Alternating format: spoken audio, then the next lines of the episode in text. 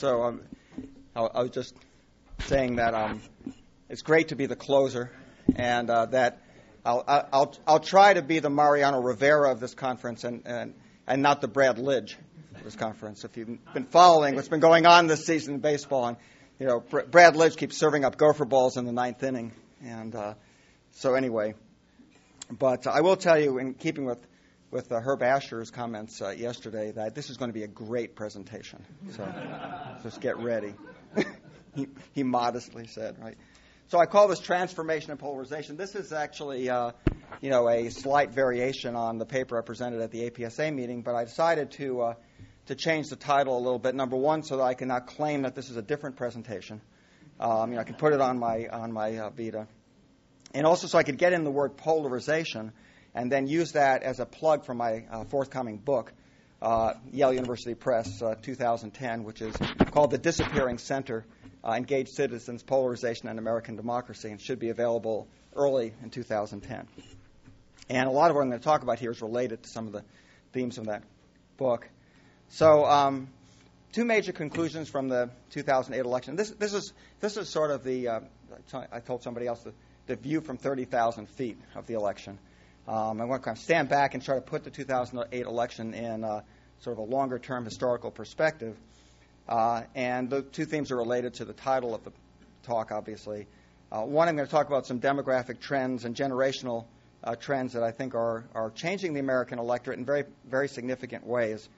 Um, and uh, uh, try to interpret what happened in 2008 as kind of part of that. Um, so it's not so much that I see 2008 uh, in itself as a transformational election, but that I see 2008 as being part of an ongoing transformation that's taking place. Um, and, and, the second uh, point, though, is that in the context of that transformation, we see that uh, the country remains very deeply divided uh, along numerous lines geographic, racial, generational, religious, and, and, above all, partisan. And so I'll touch on that. And, and, and then I want to uh, suggest that maybe these two trends are actually related in the sense that I think some of the demographic changes the changes that are taking place in American society are to some extent driving some of this polarization. And I think that becomes particularly evident when we look at some of the things that have happened since the 2008 election this year. Um, so, the election results, I don't have to talk about that. Everyone knows what happened. Um, the electoral map, um, you know, you've all seen this one, obviously, and, and you look at that, and, and, of course, what I always like to point out to my students is, you know, it makes the country look like it's really more red than blue, but then of course, if you look at it in terms of uh, the uh, number of electoral votes per state, and unfortunately, Alaska and Hawaii get left out here, but it wouldn't make any difference. Uh, what I like is look at what happens to Montana. I mean, it's just kind of, you know, I apologize to anyone here from Montana, but uh, it, it, it, shows much more clearly, I think, the, the reality of the 2008 presidential election, which was that McCain's strength was really concentrated in one region of the country, namely the South. And that outside of the South, this election really was a landslide for Barack Obama. Um, so there's a, there is a sharp regional divide. First of all, what's more, one of the most important things and obvious things about this election? John McCain, uh, e- even though Barack Obama uh, made some inroads in the South, carried three states in the South, uh, nevertheless, uh, McCain won 54% of the popular vote and two thirds of the electoral votes from the South. Obama won 57% of the popular vote outside the South uh, 84% of the electoral vote, including 100% of the electoral vote in the Northeast, 100% of the electoral vote on the Pacific Coast states, unless except for Alaska. Um, so it was a very regionally divided election. Uh, and beyond just the regional divide, what we see in general is deeper blues and reds in 2008. Uh, the number of uh, closely contested states is the smallest it's been in as far back as I can you know, find. And uh, if you look at um, reasonably competitive elections, um, the average state margin of victory increases uh, from 2004. Uh, Obama carried 22 of his 28 states by 10 points or more, only four states by five, less than five points. But McCain also, you know, even in losing the election, McCain carries 15 states by 10 points or more, only two states by less than five points. So we see this big increase in the spread. Um, and looking at this over time, we see that this is a pretty dramatic change. Um, so look at the, the, the number of uh, battleground states, at least in states that ended up being very close, um, some states that were not ended up not being close were considered battlegrounds and didn't turn out to be very close. But you know, back in 1960 and 1976, two uh, nationally competitive elections. You know, 20 states in, were decided by less than five points, and all the big states, you know, New York, California, Texas, Illinois, and not just Ohio, Florida, and Pennsylvania, all the big states were battlegrounds in those elections. 2004, not no longer. 2006, uh, 2008, even less. Uh, only six battleground states. Uh, that you know, 26 states decided by 15 points or more, and uh, and uh, 274 electoral votes, and more than half of the electoral votes from these landslide states. So. You know, the number of true battleground states is getting smaller and smaller. We're seeing this greater and greater dispersion. Um, in addition to that geographic divide, that growing geographic divide, we see uh, an electorate divided by race, age, and religion. The racial gap, um, the Democratic share of the African American vote, of course, goes up from 88 to 95. Um, share of the Hispanic vote goes up from 54 to 66. This is all from the national exit poll. The Democratic share of the white vote only goes up from 41% to 43%. So the 52 point gap there between African Americans and whites is the largest since 1984. Um, so, really, a, a, huge gap there. Um, sharp regional differences, though, in white support for Obama. In, in the Deep South, Obama's just doing dreadfully among white voters 10% in Alabama, 11% in Mississippi, um, wor- I think 14% in Louisiana. Uh, worse than Kerry. Now, Kerry did terribly in the South, and in the Deep South in particular. Obama did worse among white voters in the Deep South.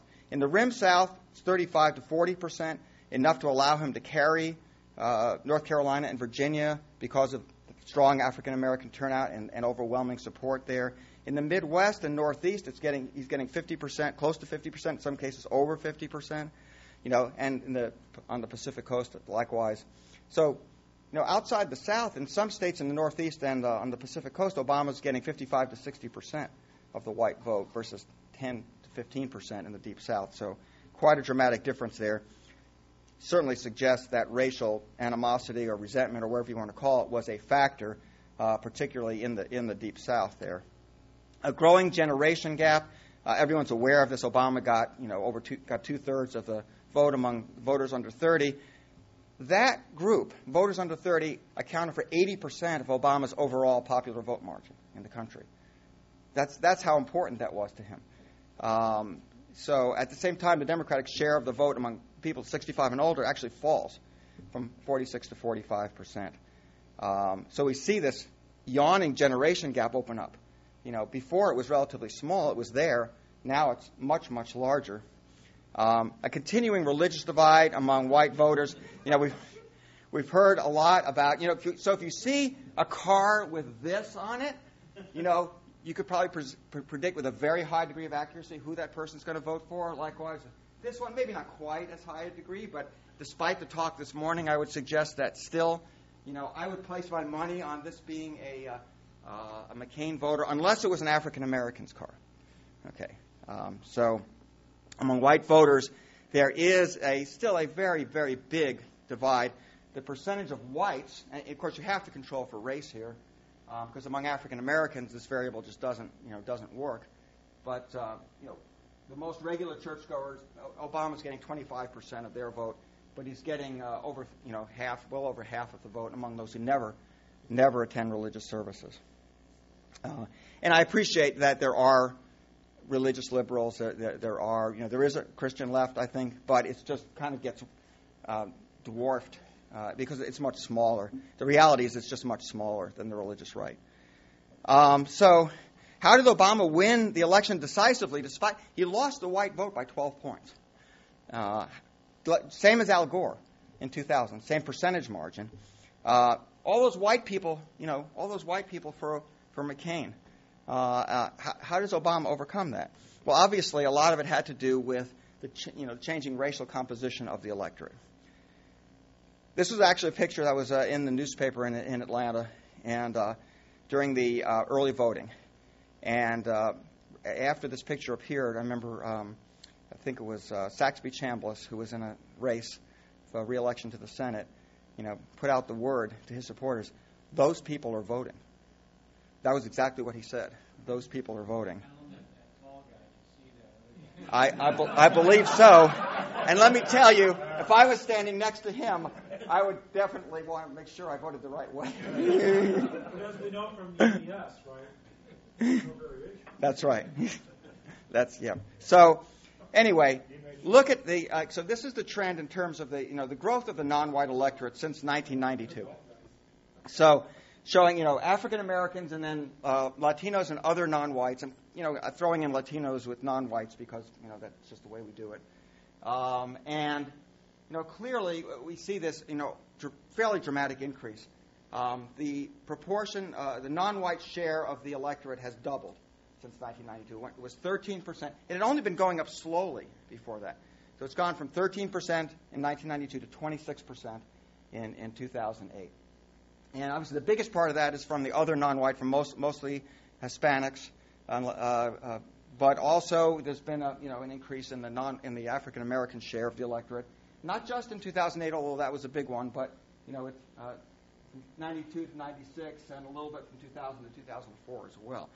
So um, it's gone from about 8% in 92 to uh, to uh, 13% of the electorate in uh, in 08.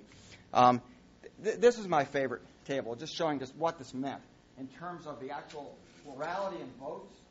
So if you, if you compare how Obama won the election in 2008 with how Bill Clinton won his two elections in 92 and 96, you know, there's just a dramatic difference in the way they in their, their coalitions. Uh, basically, Bill Clinton won the election by minimizing the Republican margin among white voters. He still lost the white vote, but he lost it by a very small margin, only uh, you know between about two million votes. Obama lost the white vote by almost 12 million votes. You know, more in absolute votes than Gore. But look what happens here. Obama is more than offsetting that, that, that loss among white voters by winning the non-white vote, African Americans, Latinos, and other non-whites, by about 21 million votes. So that's been growing. Obviously, the Democratic margin among non-whites has been growing already, but it just, you know, it, it increases so dramatically in, in, in 2006, and that is where, you know, you get the 9.5 million vote plurality. So, um, what we what we know is that the non-white share of the electorate is going to con- continue growing. Um, we can see that if we look at if you, if you, look at the racial breakdown of the electorate in uh, in 2008 and just break it down by age. You know, voters under 30. One of the reasons, not the only reason, but one of the reasons why voters under 30 went so strongly for Obama is that the non-white proportion of voters in that group is much larger than it is among older age. Look at compare voters 65 and older. I, I, I call them the departing electorate Thanks.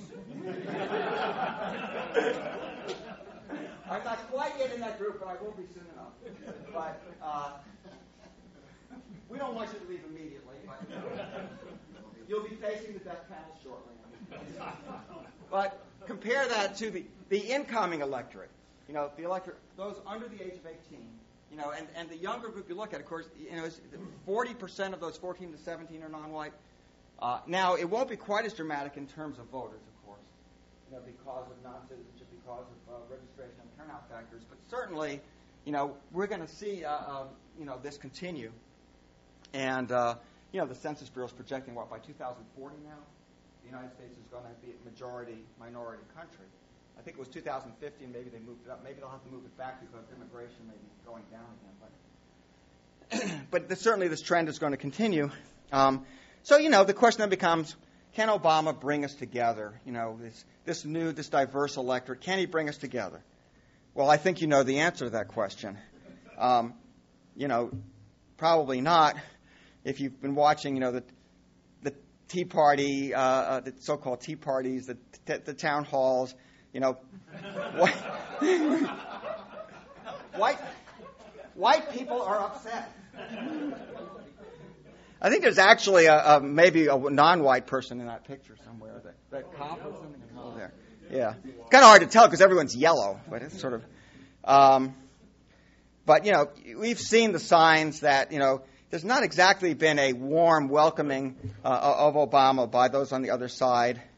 I like this one particularly.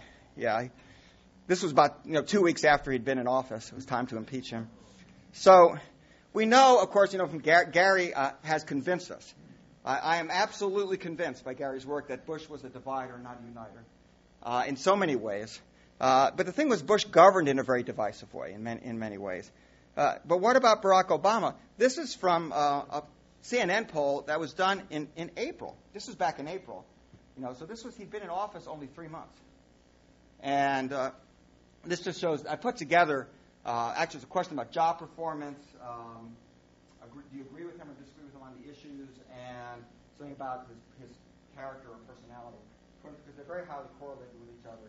Put them together, and this is the distribution that you got. You know, Democrats overwhelmingly positive, Republicans not quite as overwhelmingly negative, but pretty negative. If we could, you know, had a more recent measure uh, of this, I'm sure we'd see that um, it would be even more. There'd be even more partisan polarization in these evaluations. We see that this is the trend in the in the weekly uh, uh, approval rating of, of, Obama in the Gallup poll, and you, you, can download their data, their aggregate level data um, from their website, and you can see what's happened here. You know, Obama stayed it's, still up around 85 percent. Uh, I think it was actually maybe 88 percent in the most recent week. Um, and among Republicans is where he's come down. So the gap now is, is you know, as close to where Bush was during much of his, his second term. Not, he hasn't quite, he hasn't matched Bush's all-time records that he set, but he's, he's getting close. So there's this huge divide. So the question is, I like this because, you know, I think it's kind of cute, but, um, so, you know, it's been suggested by Mo Fiorina, uh, um, and I hate to bash Mo because he's not here, but I'll go ahead and do it anyway uh, that uh, you know it's really polarized choices that, that make the electorate look polarized. Americans, you know, the public not really polarized. It's that the parties are presenting them with polarized choices. So uh, here's some data from this was a Time magazine poll done in October, in early October, about a month before the election.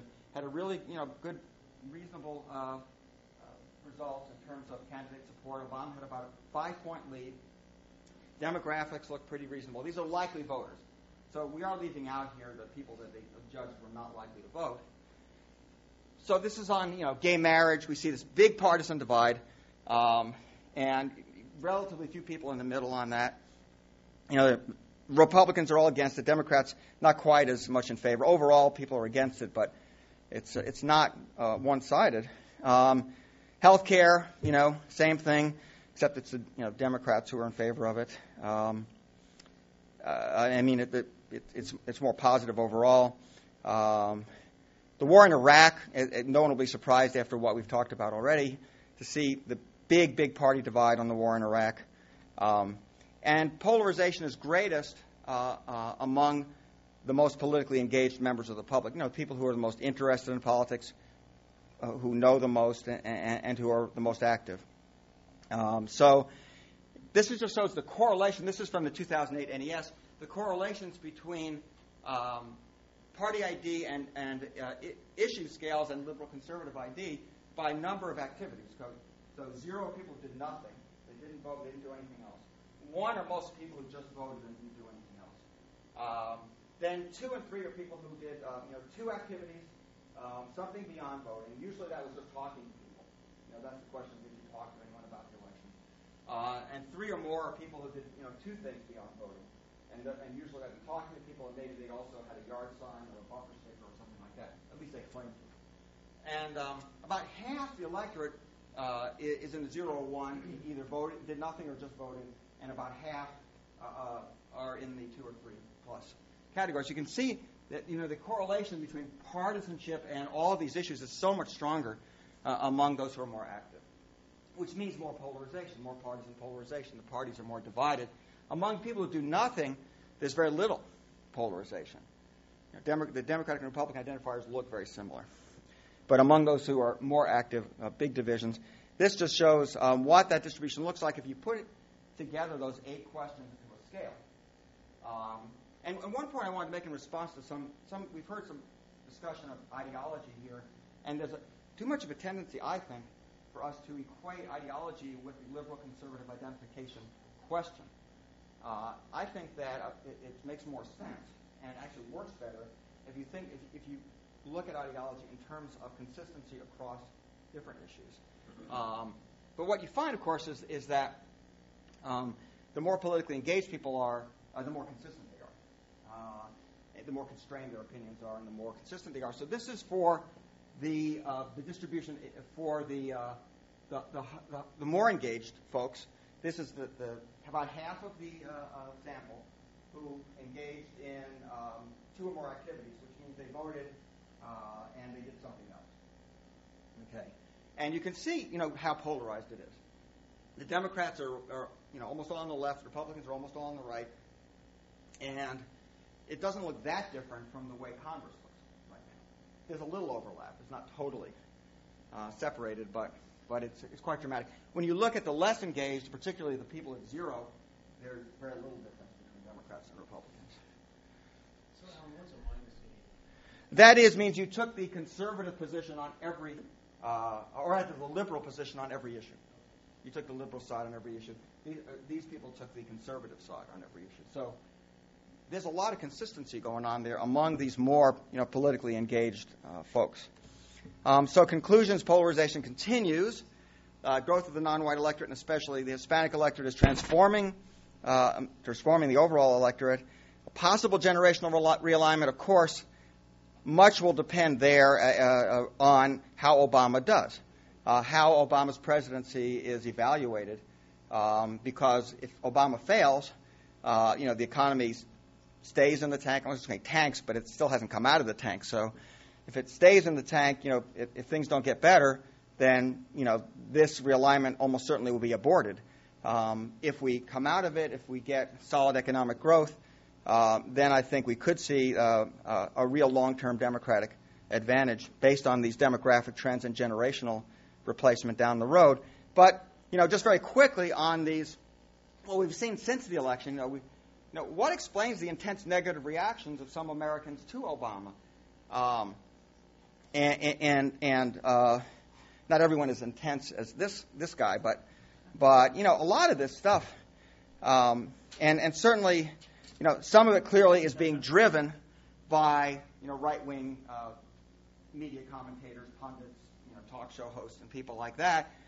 Uh, but I think, in part, they're um, you know, getting this kind of response because people are receptive to their message.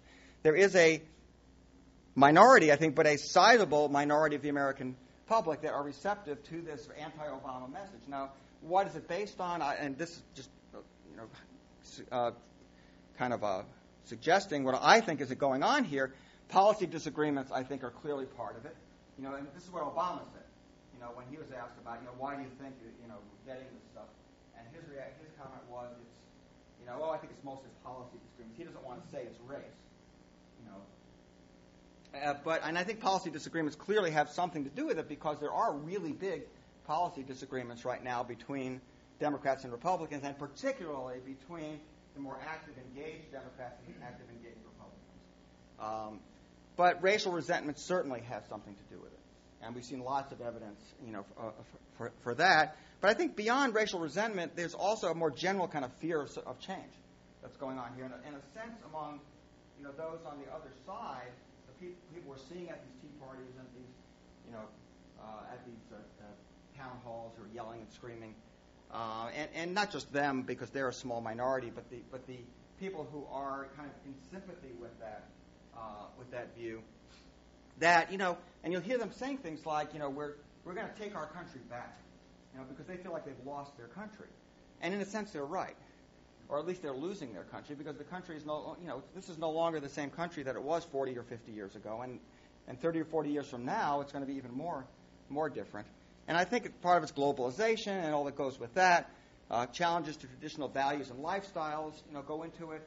You know, the gay rights, women's rights, and, and all that, you know, generating a backlash. Immigration generating a backlash. Certainly, immigration is one of the real hot button issues um, because, again, it's part of this more general threat. So, uh, so I think all those are right. So transformation, I think, is actually generating increasing polarization, and I'm afraid it's not going to stop. I mean, I, I just don't see that ending um, because you know, the changes are going to continue and, and, and, you know, if Obama is successful and he's reelected, uh, and this continues, it's going to become even more threatening. it's just going to kind of, you know, reinforce that sense that we're losing our country. Uh, if he's unsuccessful, you know, and he fails, and the Republicans come back in power soon, uh, then, you know, it might abate actually to some extent, because, you know, generally it's, it's easier for people to get angry at when, when, when the other party's in power. You know, this is this is a great time to be a conservative pundit uh, or, or talking head, something like that, because it's easy to get people riled up. Uh, when Bush was in power, it was, you know, harder because, uh, at least at the end, you know, because even among conservatives, people losing, were losing faith in Bush. So that's my story. Yeah. Uh, Perhaps I get the first question because I'm one of those, what did you call us? Uh, yes, departed. It occurs to me when you have, have this list up here and, and thinking about uh, young people who, who we're around uh, much of the time, uh, young people I think have a, quite a different, uh, at least college students have quite a different uh, perspective on these sorts of things than the departed. and uh, once we're departed, and now let me say we, uh, once once we're departed, 15 years from now, 20 years from now, uh, do you think that uh, when when say college age students now are a, a much more predominant part of the electorate, uh, that uh, they will that, that the electorate as a whole then uh, will be less fearful of globalization because they will have grown up with it. It's of course there it is. They'll the traditional values that they grew up Yeah. with will be what we're now seeing Yes. as, as very different. Right. So will there will there perhaps be a lot of people upset now, but sort of reaching an equilibrium as as uh, the Well, well, inevitable occurs? Well, maybe. I think I think that's possible. You know, I, I'm not trying to project that far ahead. You know, I think I'm I'm just projecting ahead maybe for the next you know four to six years or something. You know, looking at what might what might be 2012. You know, what's the situation? You know, I think what's going to happen in 2012. You know, in 2004 and again in 2008, I think the, the contest for the Democratic presidential nominations in both those elections were really about who was going to be the anti-Bush you know, which candidate was going to emerge as the anti-Bush, and it was Kerry in 2004, and it was Obama in 2008. In 2012, I really think that the Republican presidential nomination is, is going to be about who's going to be the anti-Obama. You know, who is going to speak most directly, and, and you know, whose message is going to resonate most strongly. You know, because what I see the Republican Party doing, at least for now, is you know sort of hunkering down, and and you know all the leading candidates are very conservative. You know, the message is, seems to be pretty consistently, let's get back to our conservative roots and traditions. You know, we don't need, you know, there's nothing wrong with that. It was, you know, if anything, we were not true to those traditions. We weren't conservative enough. Um, all the leading contenders seem to be, you know, that's their message. Um, so for the next few years, I see more polarization. Eventually down the road, yeah, that's maybe, but you know, as the size of the, you know, as racial minorities grow, in some ways the threat gets bigger. No? One of, the- one of, one of the key issues on the agenda other than healthcare that Obama has, has to wrestle with, which is Afghanistan and the Middle East. And, and I mean, he's sort of boxed them into a certain situation that could land him like, like Lyndon Johnson as a Democrat, which would mean the big problem would be within his own party. And I can, you can, you can sense it already that, that for many Democrats, what we feel about Afghanistan, the way they felt about Iraq, they really don't want him to do a great deal. Now, and if he does, and it doesn't work out, and it gets him, and it gets into a, a sort of a hopeless situation where Vietnam comes to mind. Yeah, Vietnam. I mean, I, I think it would completely change this, this this whole agenda because I mean it would all be thought of by the Democrats and, and, and Republicans would just would just, just stand by and watch and, and probably uh, uh, uh, take advantage of it. It, it could get to that. Yeah, um, there's no question. I think that you know Afghanistan is a huge dilemma right now for Obama. Um, he's caught between he's in his own party, own party space, and and, and uh, most of the leaders of his party in the Congress uh, on the one hand, and, and the advice he's getting from his commanders on the other hand. I don't think it's you know it, it's we're not it's not Vietnam yet. You know the, the the size of our forces there and the level of casualties is still way way you know below. But it, you know could it get to that, or, or at least become much more of a you know, heading for him? Yes. Or does he have to do something on it before the primaries really get going in 2012? Well, I think that And they would that's, I certainly assume, part of a timetable. they would certainly want to mind. have that issue you know, out of the way or at least, you know, uh, on the back burner by, by 2012. Alan, you couch all of this in terms of of partisan polarization, I think quite appropriately. But of course, it leaves out roughly a third of the electorate who don't think of themselves as partisans. Uh, maybe less depending on how you, how you score it. Uh, what happens when you add independents into this picture? Well, see, I would not agree with that third. Uh, my view Well, it may be too high, but, but My, my view is that true, you know, leaning independent, you know, really, I, as far, from my perspective, leaning independent is the. Um, if you look at not just how they vote, I mean, we know that in, in 2008, for example, um, independent Democrats voted overwhelmingly for Obama, independent Republicans almost as overwhelmingly for McCain. Um, only 7% of the electorate were pure independents. Um, that was up from 6% in 2004, actually. So, you know, the pure independents are a very, very tiny, tiny group. Um, you know, so, and, but not just beyond their voting patterns, if you look at their uh, preferences across a range of issues, you find that by and large, independent Democrats look just like other Democrats, and independent Republicans look like just pretty much like other Republicans, and they're very, very different from each other. So lumping them together is, I think, very misleading. So I, you know, I tend to think, I think that those people are mostly closet partisans. You know, they just don't, you know, they call themselves independents. And, you know, there's been a lot of work on this. I know it's an, on, you know, there's some, uh, this debate a- a- about this, but, I- but I think the evidence is pretty strongly on that, on that side. Well, if I may just follow this for Yeah. a minute, I, I think that a third is, is too high. Six or seven percent is too low, because if you were to look at people over time, a lot of these people who are independent Democrats in a particular election year weren't independent Democrats four years before, and vice versa. And so it's that, I think the British would call it the floating vote that you need to pay attention to. Uh, How large a percentage that is, who knows, but, but it's not insignificant, particularly if the parties are fairly well balanced in terms of partisan identifiers. And they are quite balanced. Uh, Democrats, of course, have more identifiers right now than Republicans, but we know that can change Sure. over time. And- Yeah. And it did, No, ten yeah, years ago, it was not- very different. It's not set in stone. I mean, party ID is not set in stone. We've seen it shift. Um, it shifted a little bit between 2004 and 2015 again, 2008. Um, that much, but, but enough to make a difference.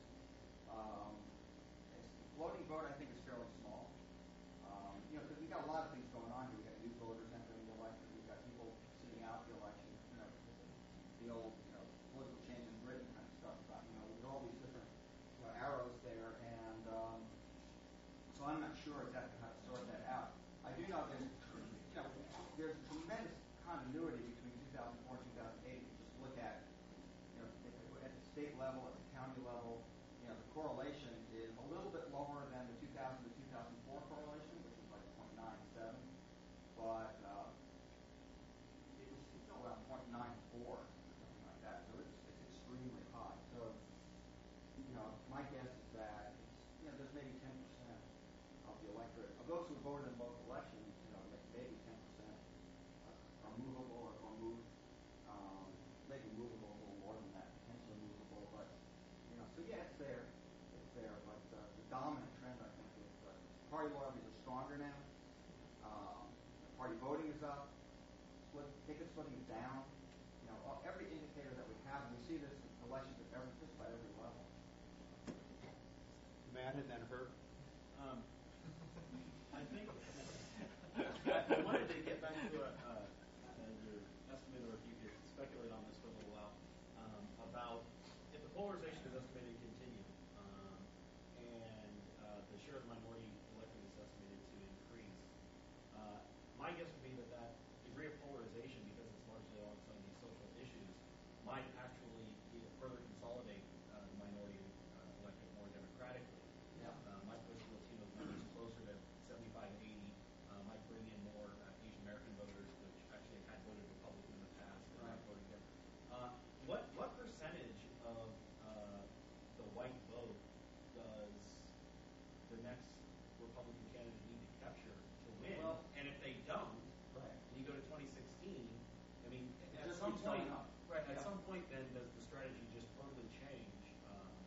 presumably at some point it does. Uh, um, but uh, the percentage is going up. In 2008, in order to win the national popular vote, McCain would have had to get about 60% of the white vote. If he got 55, He would have needed 60% of the white vote. Uh, that seems beyond reach. Now, you know, we don't know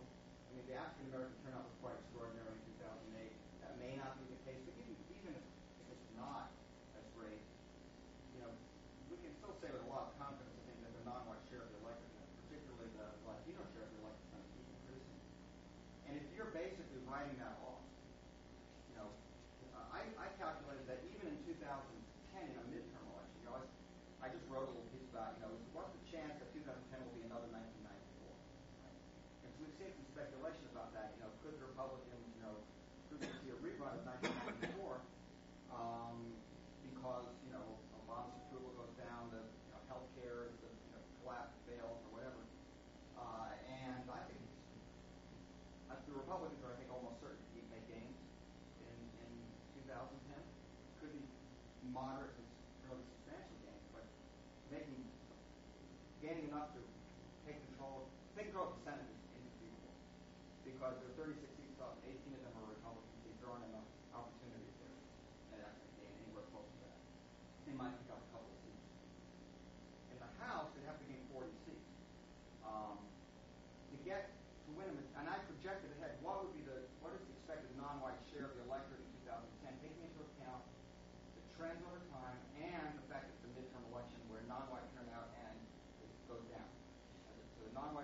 smaller share of the electorate in 2010 versus 2008. It will probably be instead of 26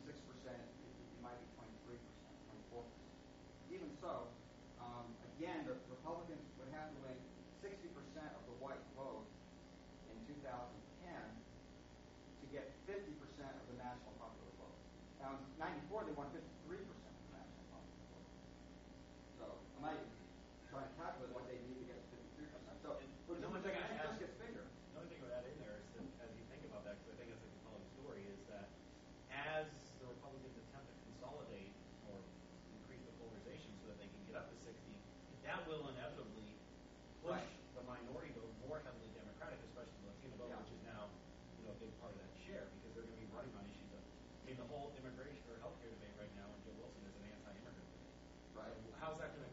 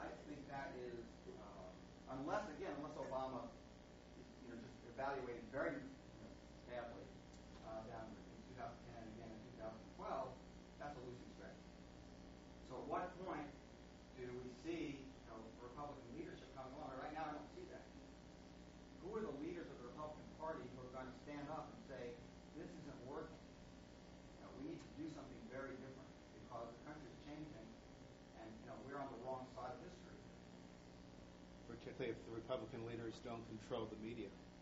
Yeah, and that's. If the media are right-wing commentators that are beyond their control. When they what happens when they do even suggest that, well, maybe this isn't so smart,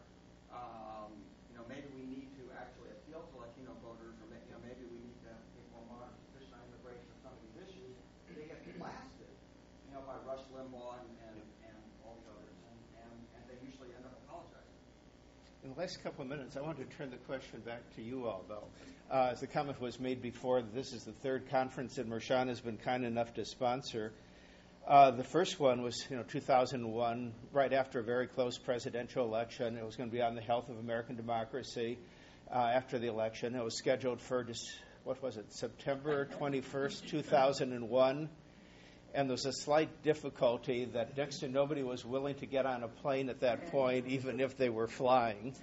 Um, and so it got postponed. Uh, the hotels were kind enough to recognize they weren't going to get any business anyhow, and as long as we gave them business half a year later, they were happy. But that, uh, the theme of the conference was the health of democracy and so on. And by uh, when we did the same kind of conference in 2005, it was the wartime election, and that became the obvious theme for it. Uh, this election, the African American president uh, being elected makes it transformative in some senses. But I want to turn to you all as you teach the parties course, Paul, or as you teach the American politics course, Helmut, or Dick, or Jan, or other people, Bill in the room, or Gary squared, um, Matt. Uh, um, what, what do you see as the lesson of 2008? Uh, what significance is it going to have uh, down the road? Is it just an election that's sort of moving us towards, because of this polarization, moving us towards a new electorate, and it's just uh, waiting for some of us to leave and more people to, to gain of age and become part of the voters? Or what do you see as the significance of the election itself? Uh, Paul?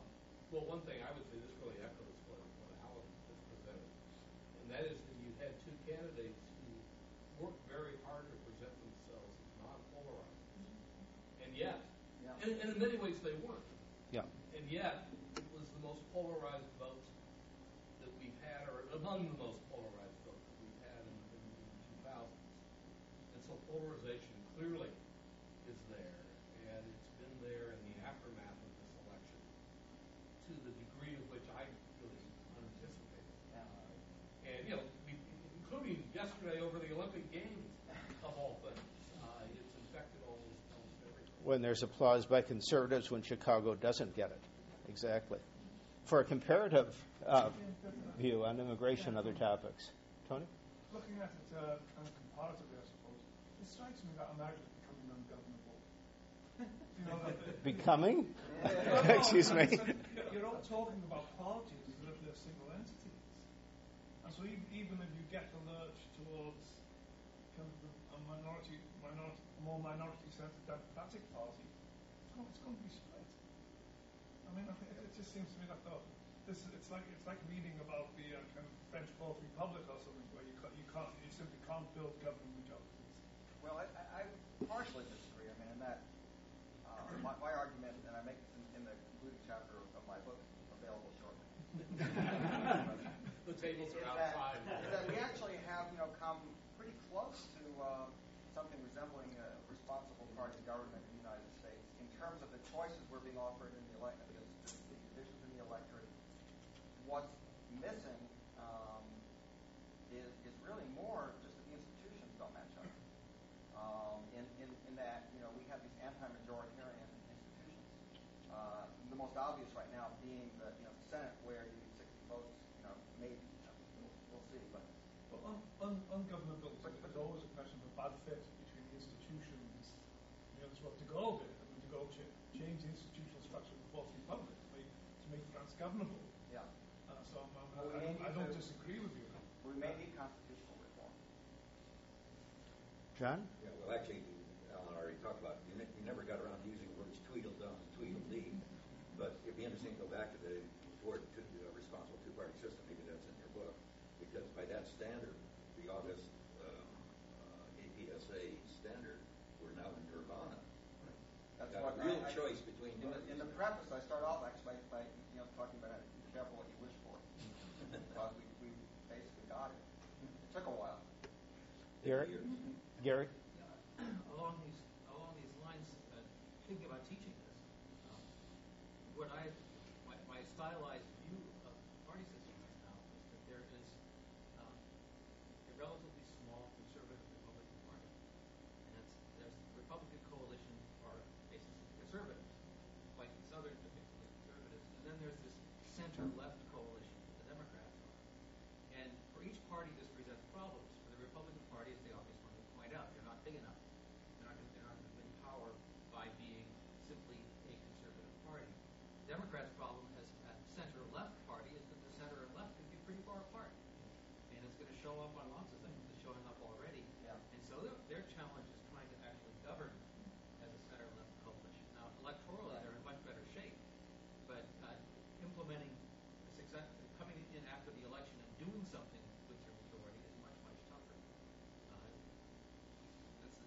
my, my stylized notion of what's going on, and it shows up in, for example, in, in Congress, if you look at the, the New Democrats elected in 2006 and 2008, two-thirds of them are from districts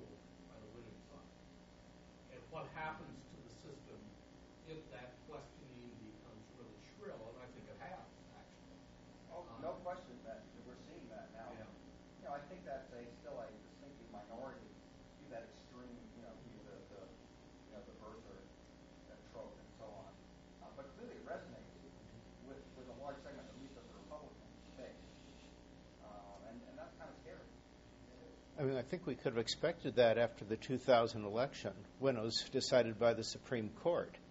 And, you know, some people certainly did question it, but after 9 11, the question went away. That, you know, that wasn't going to be our major national concern.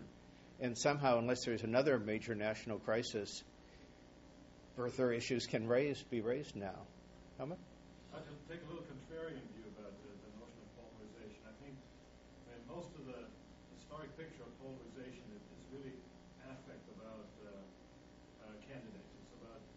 improving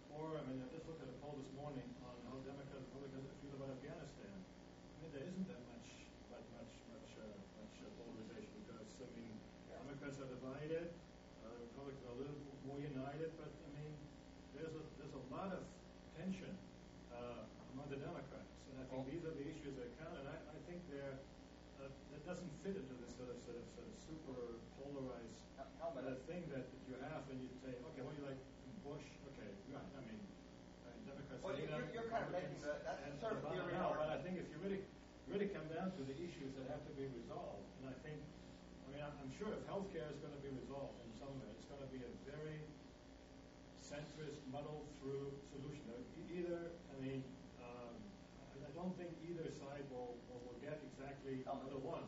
You, you asked me. I can show you a picture. I can show you a picture.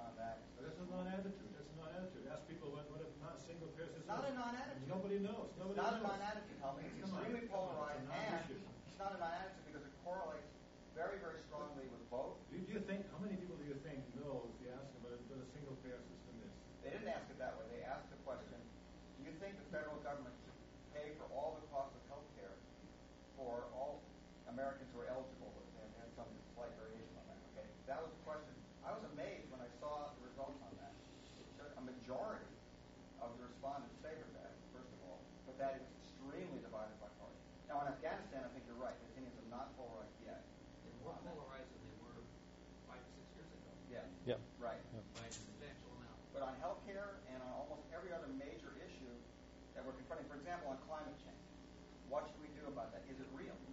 Uh, and if so, what should we do about it? Huge polarization on that. I mean, Democrats are pretty much on one side, not entirely, but you know, largely on board with yeah, it's real and yeah, we need you know to deal with it, favor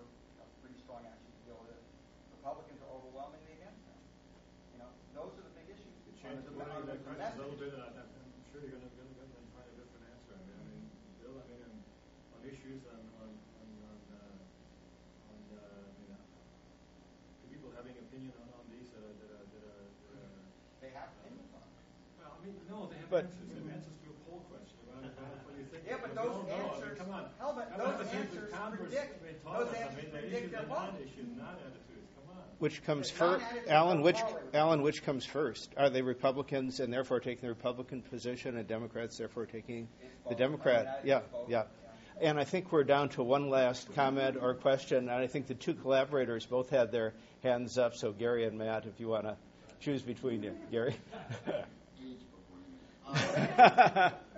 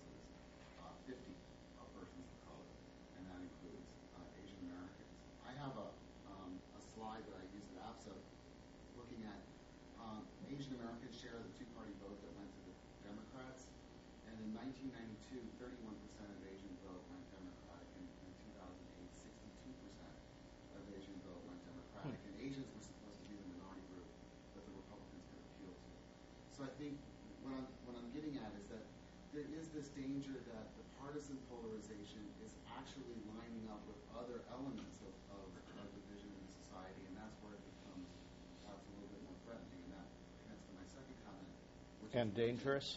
I'm sorry? And dangerous. and dangerous. And but my second comment would be that the regional polarization. uh, there- Obviously, there was the one party south for a very long period of time, but that one party south had an ideological disposition in contrast to the normal um, um, or the, the majority viewpoints of that party. But now we have this. We have multiple one party regions now, right? So the Republicans are completely excluded from the Middle Atlantic and, and New England. There's what one member, one Republican member of Congress left from New York, two. None from New Zero in New England. No reps from New England. Um, and, and, and then we've got, you know, the South is, is overwhelmingly uh, Republican, except for representatives from communities of color. So it, it's it's sort of I don't have enough political geography sort of memories and memory to sort of think about this historically, but it strikes me that we have to be reaching a level of regional polarization that's getting pretty high by historical standards. Right. I think that's right. And moving again, moving this forward a few decades raises more questions. If this is just temporary, or if this is just the beginning of further Well, trends the there. minority population will definitely have an impact on that because Yep. you know, some of the southern states, particularly Texas, you know, the minority population, the Hispanic population is growing pretty rapidly. So you project ahead 12, 16 years that that can definitely change. Well, I think, uh, thank you all for coming to Columbus. Uh, I think it's time that we better head towards the vans, move you to hotels. Uh, and remember, eventually, if you're joining for dinner, uh, head a few blocks north of the hotel or join uh, Dana for around 545 or so uh, to walk two, three blocks north. Thanks, folks.